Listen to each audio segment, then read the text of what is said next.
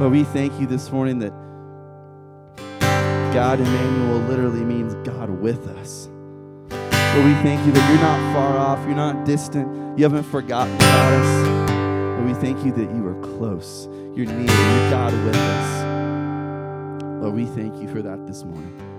Lord, we thank you for the message that you have for us this morning. God, I pray that you would speak boldly, speak mightily through Eric. Lord, let us leave here not the same this morning. Let us leave here different. Let us leave here closer to you.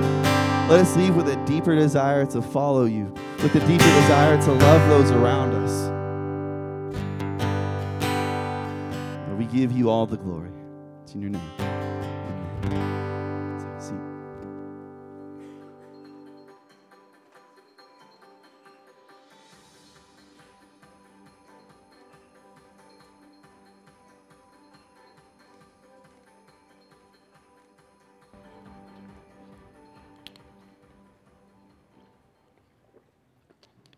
Well, good morning, church family. Good to see you. Good to have you all here today. Uh, I have had several compliments on my sweater today. I know you guys like it, uh, but I hate to tell you that this is also a prize for the winning group. So, Sean, you'll need to wear this next week uh, as I give this to you. I'm sorry, let's have to submit for the uh, Tommy. Too small? Okay. Uh, anyways, uh, we are continuing our series called Ugly Christmas Sweater. We only got a couple more weeks left. Looking forward after that, starting the new year with a series through the book of James. Uh, we're going to walk through the entire book of James, and it's just a great book about authentic faith and what it looks like a practical faith. And so I, I look forward to that. Hopefully, you are as well. Uh, but today, as we continue on uh, our series on Ugly Christmas Sweater, today we're talking about ugly attitudes. I don't know if any of you have ever had an ag- ugly attitude. I'm sure no one in this room. If you just got nudged by a spouse, it means you probably had one on the way here uh, to church. But we're not going to start there, stir that up. The reality is, all of us at some point in our life and day, if we're going to be honest with ourselves, are, are, del- dealing with ugly attitudes that creep up in our life. If we don't learn how to remedy those things, we don't learn how to fight those things, they, they can eat away at us. I mean, I mean, ugly attitudes are a lot like cancer that can slowly eat away every fiber of our being, our thoughts, our actions, our deeds, everything, if they're not treated quickly. And today, looking at scripture, as a matter of fact, in Luke chapter 1, we're, we're going to look at an example of Mary's life and stuff and actually see how worship, worship is the remedy for an ugly attitude. How do you work yourself out of an ugly attitude? It's through worship, and you'll see that hopefully through Scripture. So if you have your Bibles, we'll be in Luke chapter 1, verse 20, starting in verse 26 here in just a bit, as we continue the, the nativity story of Jesus. Uh, but to set up this text to make you appreciate it and maybe read it in a light you haven't done before, I, I have to ask you to think about this. Have, have any of you, just rhetorically thinking right now, have you ever received a text that you didn't know how to read or interpret, like an uncomfortable text? Has anybody had that before? Maybe you have, or maybe someone sent you a wrong text. I remember one time, uh, my last church, my pastor, Brian Haynes, uh, texted me out of the blue one day. Said, Love you, pumpkin. and I, I just, I'm looking at it and I'm like, I, and I text back, thanks, question mark. And, and he, he immediately called me and said, Eric, I'm so sorry. My daughter's name is Elizabeth, and I meant to text it to Elizabeth, and Eric's right next to Elizabeth. And I said, okay, just don't do it again. This is weird. Uh, you know, don't know how to respond. Or, or I don't know if you've ever received a text that you just, you can't understand what their tone is, like what they're trying to say, like inflections lost, like what, what are they trying to get at? I remember one time, me and a person, I did something wrong, and I, I texted them an apology, which I'm just going to say is never a right thing to do. Just call them. But I texted I'm so sorry for what I've done. Would you forgive me? And, and their reply, first of all, the three bubbles on the phone that popped up, which is like the three bubbles of death. You're like, what are they going to say? What are they going to say? Waiting. And if it ever just goes away, nothing will stress you out more. Like, what were they going to say? But when they finally text it, their, their reply was simply as, yeah, we'll talk later. And I'm sitting there go, what does that mean? Like, like, yeah, we'll talk later. Yeah, we'll, we'll talk later. Like, like how, what are they saying right here? And I spend the rest of the time, stra- I, do, do me a favor, just to make me not feel alone. Would you, eh, with the people around, someone you came with or someone you just met, would you just kind of do that? Share a time whenever you receive a text that you'd say, I, I either misunderstood or misinterpreted. Would you take a second and do that with, for me? So look people around you, talk to someone, and share, if you will, a time that you can remember in that.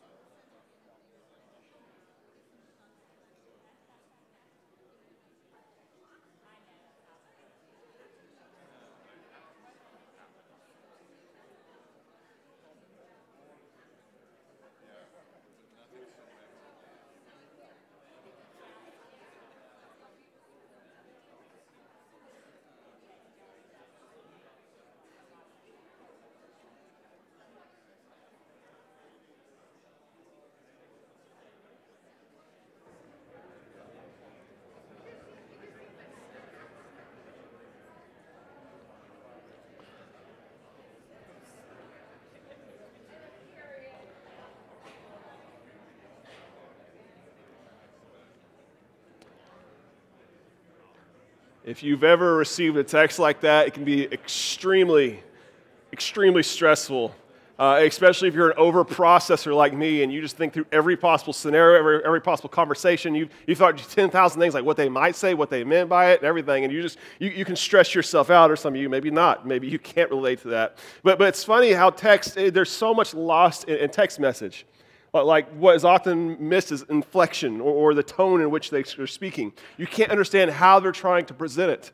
Which is funny for me to say because my wife routinely says, Your text can come across extremely rude. I'm like, Really? I didn't realize that, you know? Or how many times I've called different people, like, What did you mean by that?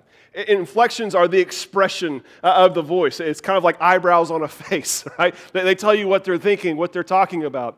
Now, I remember in high school for basketball, one of the hazing they did with our team as freshmen when we went off to our Clovis, New Mexico basketball trip, they would shave all the freshman heads as well as their eyebrows. And so they would have no eyebrows. And, and so you'd have guys looking at you, and you couldn't tell if they were mad, happy, angry, upset, whatever, because there was no expression. Because, like, I can't tell. Are you smiling? Like, what's going on here?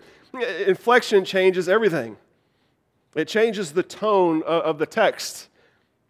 Sometimes, even in our own household, we're having to constantly say for all of us to every aspect of our family my kids, myself, my wife, we, all of us say to each other, is, it's not what you say, it's how you say it, right?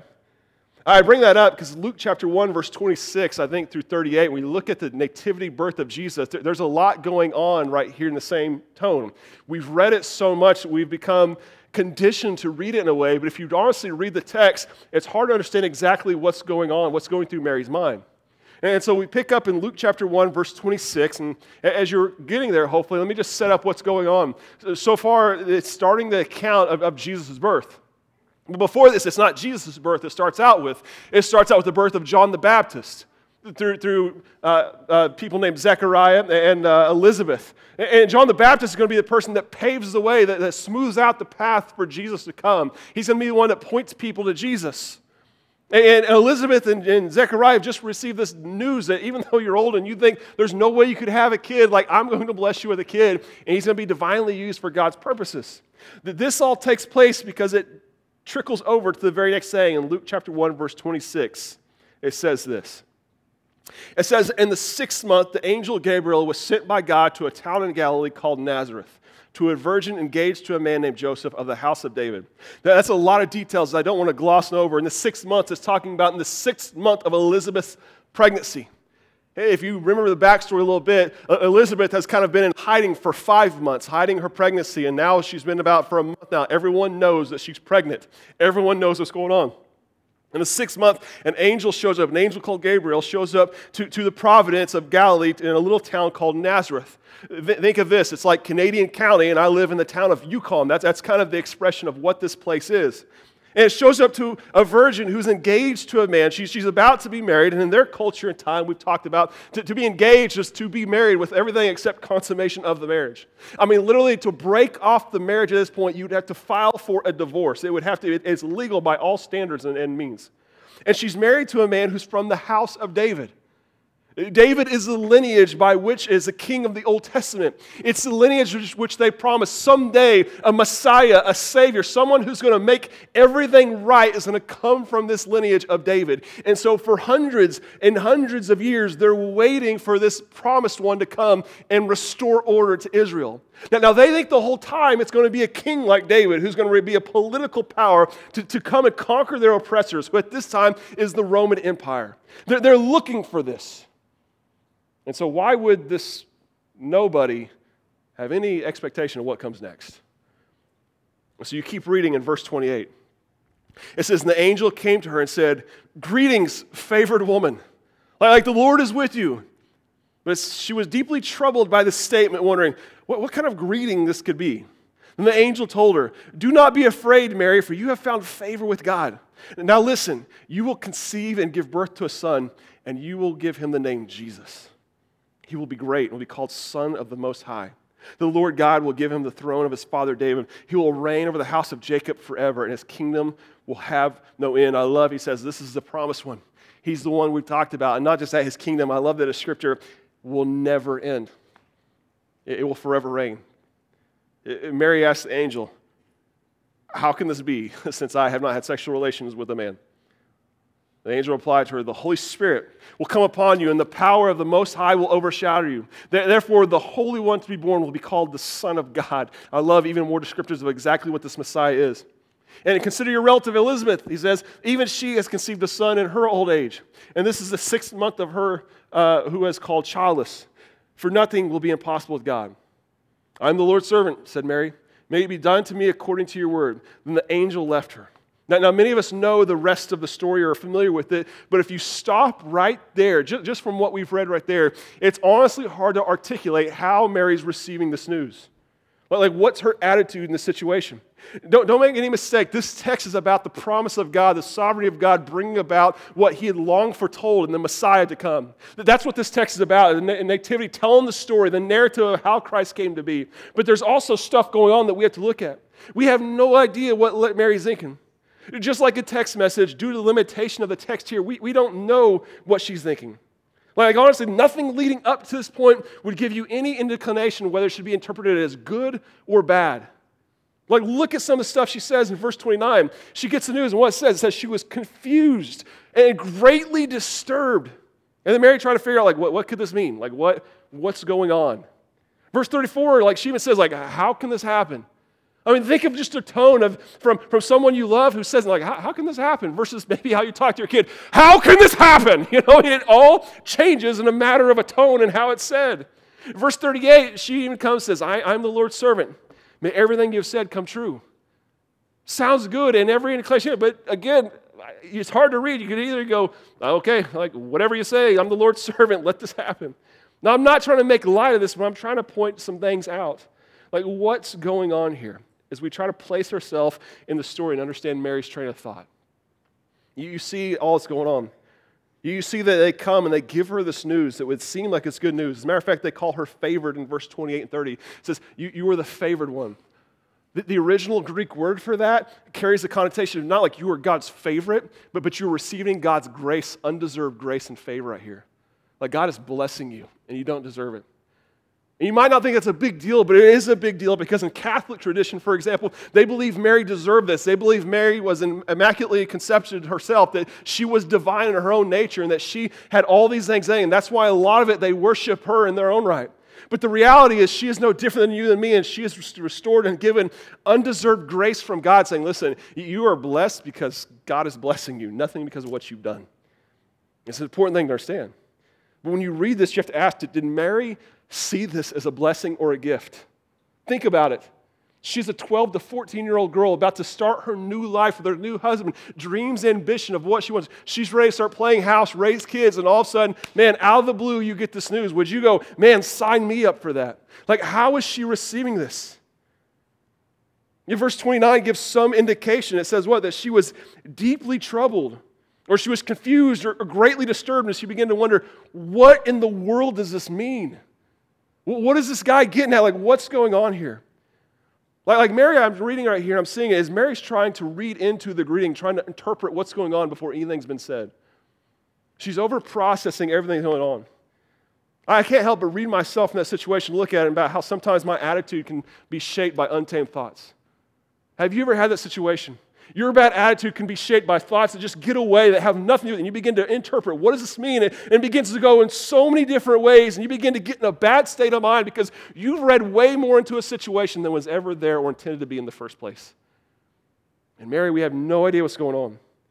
I don't know if you can identify with this, but let me ask you this. How many of you are stewards or processors thinking your own right? You don't have to raise your hand. I don't want to call you on church service. Think about that. I, I don't know. I know for our household, I, am the steward in the family. When Emily and I get in fights, Emily's the type like, I, I just need to go away. And she'll leave for a little bit. After three hours, she's good. She's forgotten all about it. That three hours, I've sat and thought through everything that's happened, everything that will happen. And when she shows up, I'm twice as angry as I was before we even started. And she'll walk in the room like, What's for dinner? I'm like, What's for dinner? No, we're talking about this issue right here. You're not going off. You know the conversations that's going on in my head between me and you? They're not good. Sometimes our thoughts can, can ruin our attitudes as we let them get away from us. It's important to understand, I think 2 Corinthians 10.5 says this, take every thought captive to obey Christ. Proverbs 23.7 says this, as a man thinks, so is he. See, as you let your mind go, your life sins will fall as well. And notice this should be good news. Once she gets it, verse 31 through 33, she gets the news that this Messiah, what everyone has been dreaming and praying to come to fruition, is coming truth to you. Your household is going to be a blessing to all. Like, do you not realize what is happening in you, through you, right now, what God is doing through you? But, but notice what her response is. It's not, yippee! it's, it's how. How, how can this be?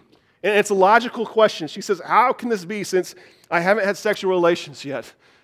Listen, I've taken anatomy class. and I know how things work. Unless someone taught me something wrong, I know what it takes, and that has not taken place yet. So explain to me what's going on. Like when you hear her say how, like what's going through Mary's mind right now? Think about it. Like, how? Why me? Like, what about what I want? Like, I didn't dream about this. This was a part of my plans. Like, and you didn't ask me. Like, well, what's going on here? Like, rather than celebrating the good news, she's trying to figure out all the details. Like, what, how is this all going to come together? I, I don't know about you, but sometimes my attitude can often be shaped from my lack of understanding. When I don't know all the details, when I don't know the next step, when I don't know how it's all going to come together, I can get in a sour mood and I can have trouble sometimes getting on board with the mission and vision of what's going on. I can't really get behind that because you need to explain to me why. You need to explain to me how. You need to explain to me what this has to do with me. You explain to me how this is going to benefit me. I'm not going to get with that. And we struggle sometimes. I love, he, he begins to tell her not to worry about it. God's got this. Like this Holy One of God's going to come, and he, it says, I love says, the Holy One will come and be born called Son of God. The, the, oh, Holy, the Spirit of God will overshadow you, which is another divine detail letting you know, pointing to the nature of God, that in Adam, in Genesis chapter 3, all man was corrupted through sin through Adam. Well, whether you like it or not, I hate to tell you this, you were born a sinner. Those beautiful babies in the nursery, they are the cutest things alive. I walked by them today, but I can't tell you, those are sinners. My child, when they're born, they are sinners. They were born sinners. They were born separated from God and in need of a Savior. But Jesus Christ came separated from the line of Adam, separated from man, divinely born of God alone, to be separated from that so that he could provide salvation in a way that me and you could not attain on our own. It's the truth of the gospel. Jesus was born sinless and he lived sinless and he died sinless, but in his death, he took my sin and our, my shame and your sin and your shame so that he could provide salvation to where salvation was not there before. It's the hope we have. It's an important detail. And she gets all this and he tells him, says, in case you're wondering about that, look at your, look at your cousin, Elizabeth, which they are relatives. He says, You've heard her news, like just as God did through her, do through you as well. And I love her response in verse 38. She says, I'm the Lord's servant. The word there is doule. It's a Greek word for slave. Like literally, I'm your slave. I'm, a bond slave. I give myself to you. All of it can be read in either way, saying, Good. Mary comes to a place of submission. The question I ask is Is it joyful? Is it willful? Or is it just reluctance, like, I have no other choice? I guess I'm your slave. I can do whatever. Or say, Man, I'm your slave. I'll do whatever you want. I don't know about you, but sometimes my attitude can often be shaped by my lack of control when things are not within my power, within my grasp, and I can't control my outcome, listen, sometimes they, they can get the best of me. S- submission somehow has become a bad word in our culture. Somehow, submit has become a derogatory, derogatory term rather than a quality to be admired. It's become a descriptor of a weakness rather than a beacon of strength. It's become a position of culturally avoided rather than pursued. Don't mistake, in Genesis chapter 3, it was Adam's and Eve's inability to submit to the will of God that caused the downfall of mankind. Submission will be and always will be, continue to be, a, a, loophole, a struggle for mankind to give control to God and say, God, I don't understand this. I don't give it. But at the end of the day, I give myself to you and trust you with it. It's struggle for us. And yet, reality is God calls us to trust Him, to submit to Him, to give to Him. You might say, I'm reading a lot into it. I don't know. We don't know what's going on. We know the truth of the narrative is about the coming of Christ. But I love it tells us more of the story. So keep reading in verse chapter 1, verse 39 through 45. Mary gets the news. It says, In those days, Mary set out and hurried to the town, the hill country of Judah. I love, she immediately leaves. She immediately gets the news, and the first person she thinks of is the only person that's going to understand remotely what I'm going through is Elizabeth and she takes off running to her house, is what the text kind of implies. And she goes to the hill country of Judah, and this was no just subtle trip. This would have been 50 to 70 miles on foot, roughly a three to four day journey on the trip. Imagine what, what's going through Mary's mind this whole way. What is she thinking about? Like everything she's dreamed about and then just crash and burn right in front of her. What are, what are people going to say? Like, imagine yourself in the situation if you found out that you were getting a surprise baby that you did not plan on, you did nothing to do everything with it and stuff, and here it is. It's one thing just to have a kid, how radically changes your life. It's another thing to have a kid that's a surprise baby that you didn't anticipate. But, but add on top of that, it's another thing to have a surprise baby that, listen, that people are going to accuse you and blame and ridicule you for. She didn't sign up for this. What's going through her mind? I tell you that because I love what happens next is when Elizabeth heard Mary greeting, the baby, which is John the Baptist, leaped inside her. And Elizabeth was filled with the Holy Spirit. And then she explained, exclaimed with a loud cry, Blessed are you among women, for your child will be blessed. How could this happen to me that the mother of my Lord should come to me? For you see, when the sound of your greeting reached my ears, the baby leaped for joy inside me. Blessed is she who has believed that the Lord will fulfill what has spoken to her. I just can't help but read that and just ask myself, like, how encouraging and edifying was this moment to Mary right now? all that's going through her heart, all that's going through her mind, all the doubt, insecurities, all the drama that's going to come with it. And the first thing when she tells someone, like, how's she going to react? She celebrates with her, she praises her. Man, what a beautiful picture right there. Well, like not only to celebrate and, and, and just validate her, but to give her words of wisdom because Elizabeth is six months ahead of her in kind of a very similar journey and can give her, can, can advise her, can help her going through. Well, like I love this. Listen, John the Baptist came with the purpose to pave the way for the Lord Savior, but he's doing it even before he comes out of the womb. He's paving the way for Mary to just have some consolence. It's like, hey, you're going to be okay. And she goes and stays with her cousin. Later on, we find out for about three months. God, God is working in and through his people. But what I love is comes next. Mary, after she hears all this, after all has been taken in, and we don't know what she's thinking, what's going on, until we see in the last part what happens, Mary begins to worship. Mary begins to spontaneously worship. This is like high school musical, like to the nth degree right now. Just starts breaking out in song, is what she's doing. It says this. And Mary said, My soul praises the greatness of the Lord. And my spirit rejoices in God, my Savior, because he was looked has looked with favor on the humble condition of a servant. Surely from now on, all generations will call me blessed because the mighty one has done great things for me, and his name is holy. His mercy is from generation to generation on those who fear him. He has done a mighty deed with his arm. He has scattered the proud because of the thoughts of their hearts. He has toppled the mighty from the thrones and exalted the lowly. He satisfied the hungry with good things and sent the rich away empty. He's helped the servant Israel remember his mercy to Abraham and his descendants forever, just as he spoke to our ancestors. And Mary stayed with her for about three months. Then she returned to her home. But before I come to her worship and address that, I love Mary stays there for about three months and then she returns home. At this point, she's beginning to show she can't hide it, which, if you pick up in the book of Matthew, when does it seem like Joseph finds out? When she begins to show. She was discovered to be with baby. It's just interesting details that connect. But what I love most is Mary's response. See, Mary here chooses to worship when it's all said and done. She chooses to come to God and admire and worship who He is, what He's done, what He will continually do all throughout the future, and what He's done through history. Well, like, don't miss this. How easy would it have been to have an attitude of self pity? Like, what, what was me? Like, listen, this is not what I thought. To have an attitude of anger, apathy.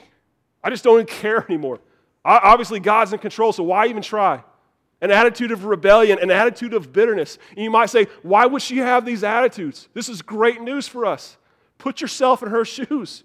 Like, because her plans, her dreams have all been shattered. Her reputation is now gone. She's going to face ridicule. We have texts outside Scripture that point to this, making fun of Jesus' mother. We know this to be fact. And life in general has been disrupted. In other words, this is not the way I wanted it to go. This is not the way I thought it would go. This is not the way I dreamed it up. But yet, she still comes to worship. She still comes to place God in the right perspective. Can, I just say this? Listen, when we misprioritize God and us, it gives birth to ugly attitudes in our life. When we get things out of whack, We place God out of order of our discussion and our understanding. And listen, even in church, we struggle with this why our terminology and stuff we use. Think about some terms like this I have. Think about this. I, I think I have on the screen. God is here for us versus we are here for God. Those are two drastically different things whenever you get them in a different order. If you believe God is here for me, God should bless my life, God should give me what, God should do everything. But if you believe you are here for God, it changes everything you do. Think about our language and the way we talk. Jesus Christ died for my sins, died to save me so I can have a personal relationship, so he can take care of me and do things for me. Listen, those are all truths, but Jesus didn't die just for you. Jesus died so you could be with God. Jesus died so you could be used by God. You are being saved for the glory of God. It's not about you. Worship changes the perspective and puts it in the right order. Think of another one right here on the screen. Like God should help me fulfill my purpose versus I should help God fulfill his purpose. How often do we pray to God, hey, God, listen, give, help me get this job. I love it. I really hope this works out. I want this to all work out, man. This would be really great. When we haven't even given this, God, what do you want me to do? God, help me fulfill my plans, my purposes. Help me to do what all you want me to be. Like instead of saying, God, what do you want me to be? I lay at your feet. I do whatever you want. When we misprioritize, we get worship out of order. And we place ourselves on the pedestal, we place ourselves at the focal point. Listen, what happens is when God doesn't deliver in the way we think He should, our attitude gets out of whack. It's the difference between theocentric and anthropocentric train of thought. You say, what's the difference? Theocentric means this it means that God is the center of the interest, my interest, ultimate concern, and life. It literally means that life revolves around God. And whatever He says goes, and whatever He wants happens, and whatever I am is what He wants me to be, and I'll do it. Anthropocentric is this it believes that life revolves around human beings. Like we're the center of interest, we're the center of ultimate concern, we're the center of life. Life revolves around us. And when my bidding doesn't come about, either I've done something wrong or God doesn't truly love me because it's all about me. And there's nowhere in Scripture that points to that. Worship is placing God back in perspective, saying, You are rightly on your throne. That's why I say at the beginning, and I say it again worship is the remedy for an ugly attitude. When you begin to focus on yourself and all that I could have and all that could go on, how do we snap out of that? We worship God and place Him back on the pedestal He deserves, place Him back on the throne He deserves, and say, God, I'm sorry I got this out of whack. Worship, in other words, is like the recalibration of our heart, of our mind. If you've ever had to recalibrate, it more or less creates a new center. When you recalibrate a phone or recalibrate an item, it puts a new center. This is the new center that everything based off of. Listen to what Romans chapter 12, verse 1 through 2 says along these lines. It says, And so, dear brothers and sisters, I plead with you to give your bodies to God because of all he has done for you. Let, let them be a living and holy sacrifice, the kind he will find acceptable. This is truly the way to worship him. Don't copy the behaviors and customs of this world, but let God transform you into a new person by changing the way you think. Then you will learn to know God's will for you, which is good and pleasing and perfect. I love Mary's first words. What does she say? My soul praises what? Not, not my circumstances, what you, all I am, what? The greatness of the Lord. And my spirit rejoices in what? God, my Savior. All throughout the text, you see stuff pointed out about who God is. Like maybe we don't understand worship.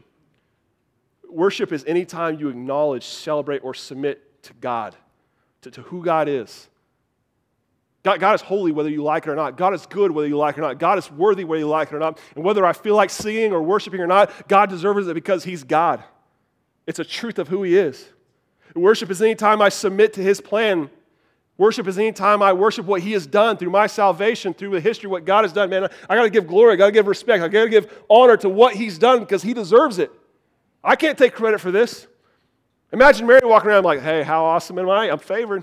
Like, I told you doing good in class would pay off, guys. Like, she doesn't. Blessed is God, man, what He's done. It's worshiping God for what God will do. It's all the promises. I don't know what God will do, but I believe that He'll come through because He's done in the past. It's when you willfully choose to make God the center of the universe. And the reality of it is, like many of us struggle with this. I struggle with it.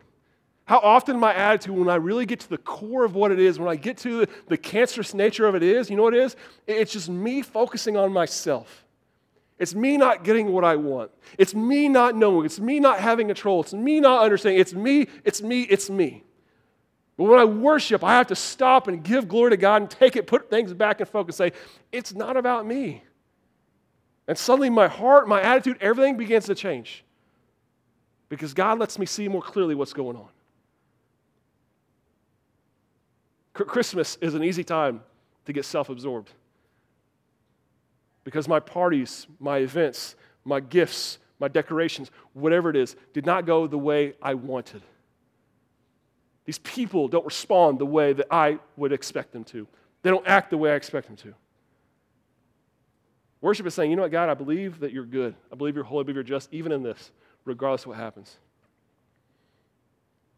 And so the question is will you come to Mary like she does end? Will you come to the point and choose just to worship God? You know what I love about worship? Worship is the fullest expression of our free will.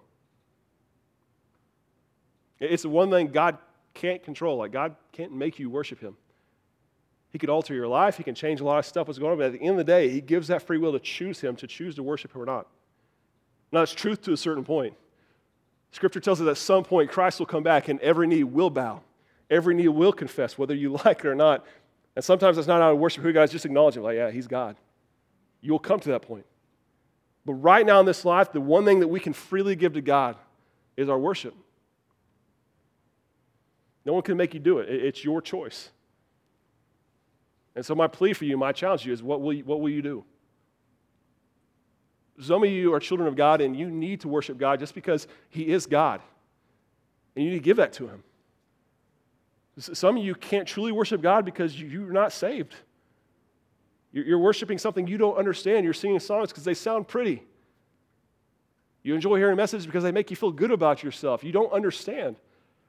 And the only way you can truly worship God, as it says, is to give yourself to God as an offer, a sacrifice. Say, God, I want to exchange my life for you. The beauty is, He's already paid that price on the cross. The question is, will you choose to receive it? And so, as I pray, I, am going to give you an opportunity to do one of those two things.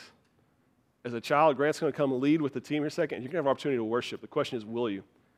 Will you sing with raised hands? Will you sing with the bottom of your heart all that God is? Will you worship Him in life and everything? Some of you are going to have opportunity as our elders will be up here around here available to come and, and, and to give your life to Him in salvation. Say, you know, I need the salvation you're talking about. But the best act of worship you can do is just to respond. And so let me pray for you.